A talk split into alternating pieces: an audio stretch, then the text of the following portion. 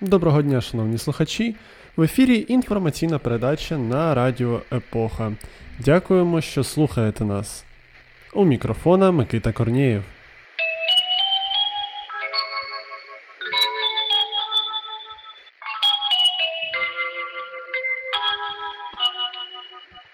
Новини. На Закарпатті працює програма амністії для власників підробних ковід-сертифікатів на умовах анонімної, але при цьому справжньої процедури вакцинації. Цю процедуру вже пройшли більш ніж 200 медпрацівників, у минулому власників фейкових сертифікатів про вакцинацію.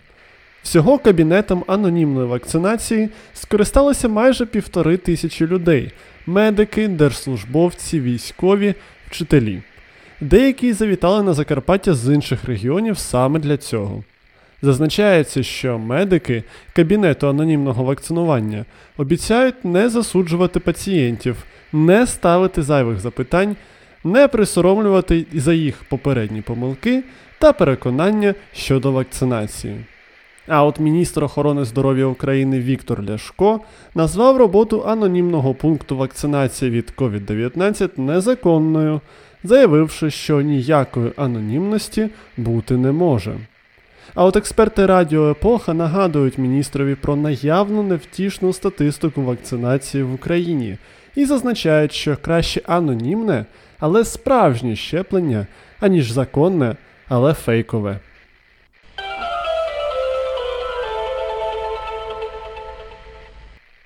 За криптовалютою майбутнє. І якщо ви ще не заробляєте зайву копійку за допомогою крипти, то саме час розпочати.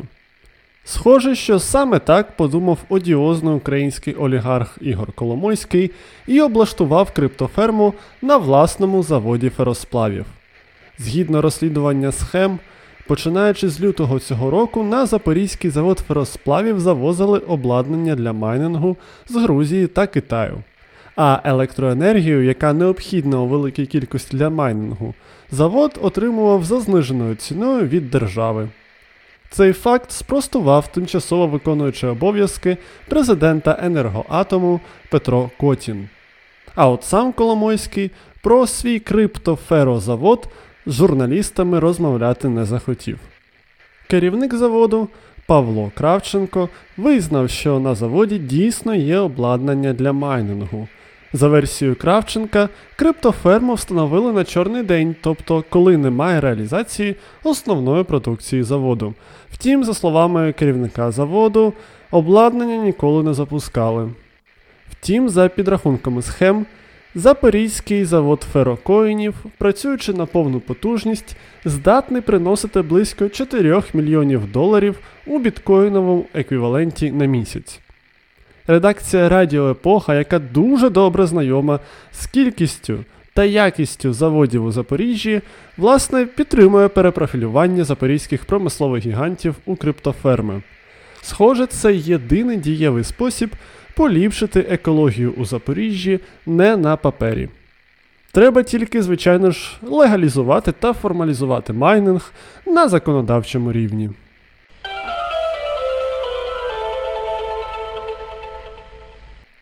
Майже три роки назад, після перемоги хорватської футбольної збірної над росіянами, хорватські футболісти Огнін Вукович та Домагой Віда записали відео з гаслом Слава Україні. Футболісти записали, а хорватській владі довелося розгрібати наслідки. Отже, тепер, більш ніж три роки по тому, Хорватія підписала декларацію про підтримку вступу України до Євросоюзу. Про це стало відомо після зустрічі прем'єр-міністра Хорватії Андрія Пленковича з президентом України Володимиром Зеленським. Декларації про підтримку європейського майбутнього України раніше вже підписали п'ять інших країн: Польща, Естонія, Латвія, Литва та Словаччина. Хорватія ж, за словами Зеленського, також підтримує рух України до НАТО. А от спортивні експерти Радіо Епоха сподіваються ще й на підтримку хорватськими футболістами складів Динамо та Шахтаря, бо без досвідчених хорватів в основі справи в тих йдуть досить погано.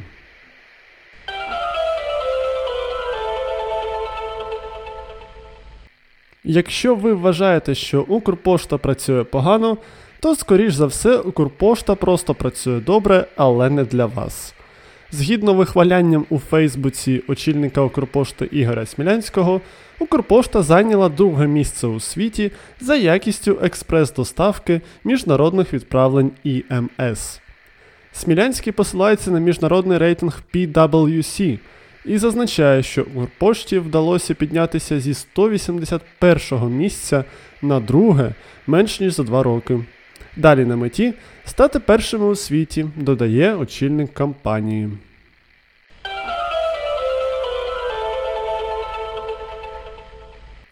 Далі в ефірі чергова перемога капіталізму. На Львівщині суд виправдав викладача, який за гроші написав дипломну роботу для одного зі своїх студентів. Коли у 2016 році доцент Львівського національного аграрного університету за 400 доларів написав дипломну роботу замість свого студента, йому оголосили підозру у хабарництві, а пізніше визнали винним в отриманні неправомірної вигоди. Через 5 років доцент добився перегляду справи, і цього разу суддя не знайшов у діях викладача складу кримінального правопорушення. У судовому вироку зазначено, що викладач має право писати наукові роботи. Таку роботу він виконував позаробочий час, не використовуючи обладнання установи, де працював. Таким чином, кошти доцент отримав правомірно. Цікаво, що на суді був присутній колишній студент підсудного, який підтвердив, що викладач дійсно запропонував йому написати дипломну роботу та посприяти в успішному захисті за 500 доларів хабаря. Виходячи з цього, експерти з бюрократії та капіталізму радіоепоха роблять висновок, що студент успішно виторгував собі цілих 100 доларів знижки. Втім, експерти рекомендують всім студентам вчитися самостійно, принаймні допоки корупція в університетах не буде виведена у легальну площину.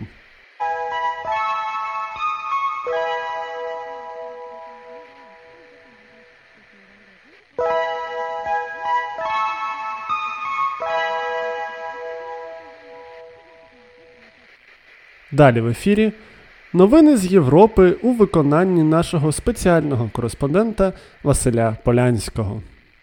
Доброго дня, шановні слухачі. І одразу я вимушений попросити вас прибрати дітей від приймачів, оскільки наступна новина може їх травмувати. Римо-католицька єпархія на Сицилії публічно вибачилася перед обуреними батьками після того, як її єпископ сказав групі дітей, що Санта Клауса не існує. Єпископ Антоніо Стальяно під час недавнього релігійного фестивалю розповів дітям, що Санти не існує, а його червоний костюм створила компанія Coca-Cola для реклами. Згодом у Фейсбук єпархія наполягала на тому, що єпископ не мав на меті зруйнувати дитячі мрії. Директор з комунікації єпархії, преподобний Алесандро Паоліно, сказав, що єпископ намагався підкреслити справжнє значення Різдва та історію Святого Миколая, який дарував подарунки бідним і був переслідуваний римським імператором. Більше, я сподіваюся, позитивних новин про Різдво від моїх колег з телеграм-каналу Jingle Bells. З вами було Європейське бюро Радіо Епоха. Нехай щастить!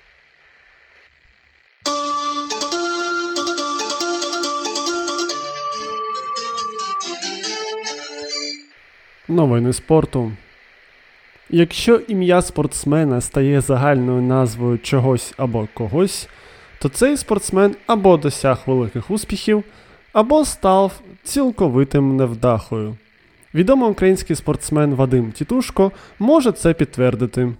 На відміну від Тітушка, український гімнаст Ілля Ковтун зробив щось велике, а саме виконав на брусах переворот назад з упору на руках і поворот до бруса. Цьому елементу рішенням Міжнародної федерації гімнастики було дано назву The Ковтун.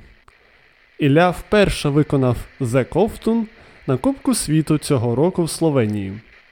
Ковтун не перший український гімнаст, ім'я якого стало назвою окремих елементів. Раніше подібного успіху досягли Петро Пахнюк на брусах та Ігор Радівілов у опорному стрибку.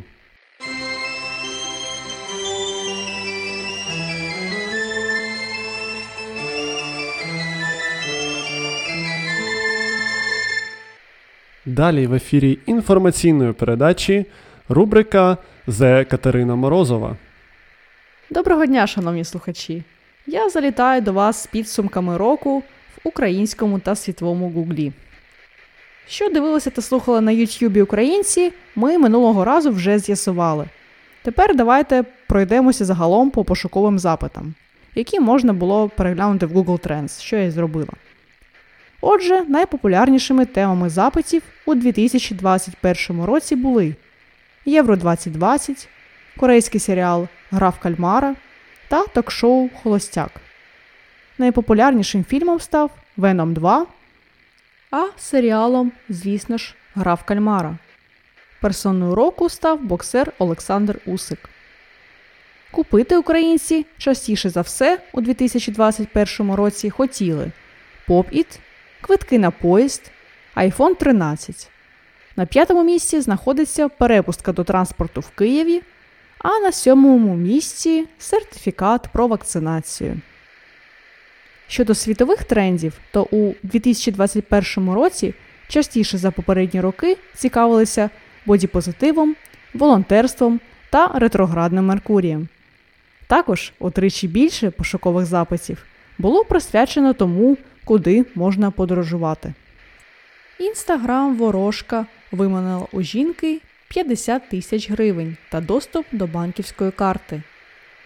Довірлива мешканка Чернігівщини замовила послуги ворожки за 5500 гривень та втратила понад 50 тисяч гривень. А було все так. Жінка знайшла в інстаграмі ворожку і домовилася з нею про обряд та молитву загальною вартістю 5500 гривень. Так звана ворожка попросила клієнтку поповнити їй телефонний рахунок на 200 гривень. Після цього замовниця перерахувала ворожці 1 тисячу гривень на банківську картку, а решту грошей за домовленістю могла виплачувати за можливістю. Як гарантію виконання замовлених послуг, ворожка попросила клієнтку зайти в додаток Приват24 та збільшити кредитний ліміт по картці до 50 тисяч гривень. Під час збільшення ліміту на мобільний номер телефону постраждалої почали надходити смс з кодами підтвердження, які постраждала і повідомила невідомій особі, також відомі як ворожка, разом із паролем до своєї кредитної картки та паролем до входу у Приват24. Коли кредитний ліміт було збільшено, гроші з карткового рахунку почали списуватися різними сумами. Ворожка пообіцяла клієнтці, що кошти їй повернуться, хоча, звісно, кошти ніхто повертати і не збирався. Ба більше, після того, як замовниця насторожилася та змінила пароль до Приват24, ворожка переконала передати їй новий пароль. І тільки після нових списань коштів постраждала все ж таки звернулася до суду. Експерти з кібербезпеки Радіо Епоха застерігають, щоб ви нікому не передавали ані пароль, ані смски для входу в банківські застосунки та іншу інформацію, що стосується ваших банківських карток. А продовжить тему фінансів Микита Корнієв з його спеціальною святковою рубрикою.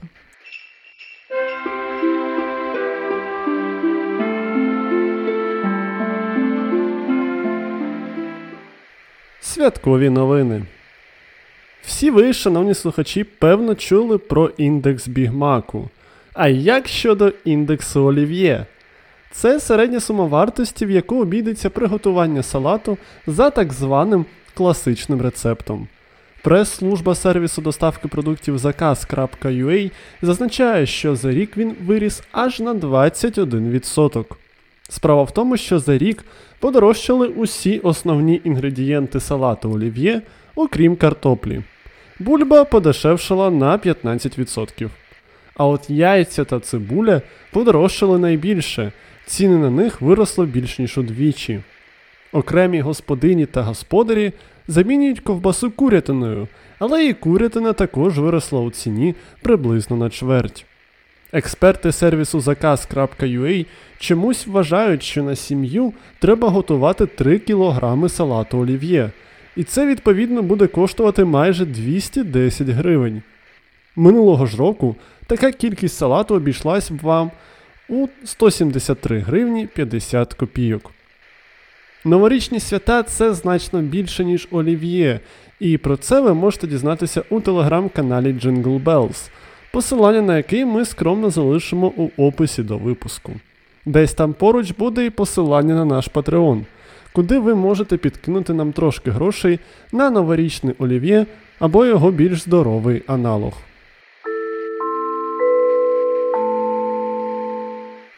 Подія тижня.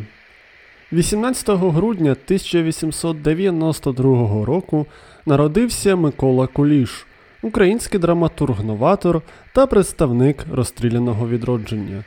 Народився Куліш у селі Чаплинка Дніпровського повіту. Микола рано втратив батьків, через що його прихистила родина Невелів. Пізніше Куліш закохався у Антоніну Невель і одружився на ній. Вищу освіту Микола почав здобувати у Новоросійському університеті, але був мобілізований до армії і воював на фронтах Першої світової. В армії майбутній драматург отримав кілька поранень і розчарувався у владі, через що підтримував пізніше лютневу революцію. У 1918 році драматург організував товариство просвіта в Олешках, а з 1925 року повноцінно поринув у літературу. Куліш стає членом гарту, потім стає президентом Вапліте, перебуває у політфронті та очолює Українське товариство драматургів і композиторів. Окрім цього, Микола редагує журнали Червоний шлях і Літературний ярмарок. Варто відмітити, що у літературній дискусії Куліш поділяв позицію Миколи Хвильового. На початку 30-х років Куліш, вже відомий драматург, розчаровується у тодішній владі, а його твори зазнають великої критики. У 1934 році Куліша звинуватили у буржуазному націоналізмі та у приналежності до націоналістичної терористичної організації і присудили 10 років ув'язнення. Втім, 3 листопада 1937 року драматурга розстріляли в урочищі Сандармох, що у Карелії. Серед найбільш відомих творів Миколи Куліша драма 97, комедія Отак загинув Гуска, п'єси Маклена Граса та Прощай село. Вершиною творчості драматурга називають антикомуністичні п'єси Народний Малахій та Мина Мазайло. Вони були екранізовані, а іменем Куліша були названі Херсонський обласний академічний музично-драматичний театр та вулиці у багатьох українських населених пунктах.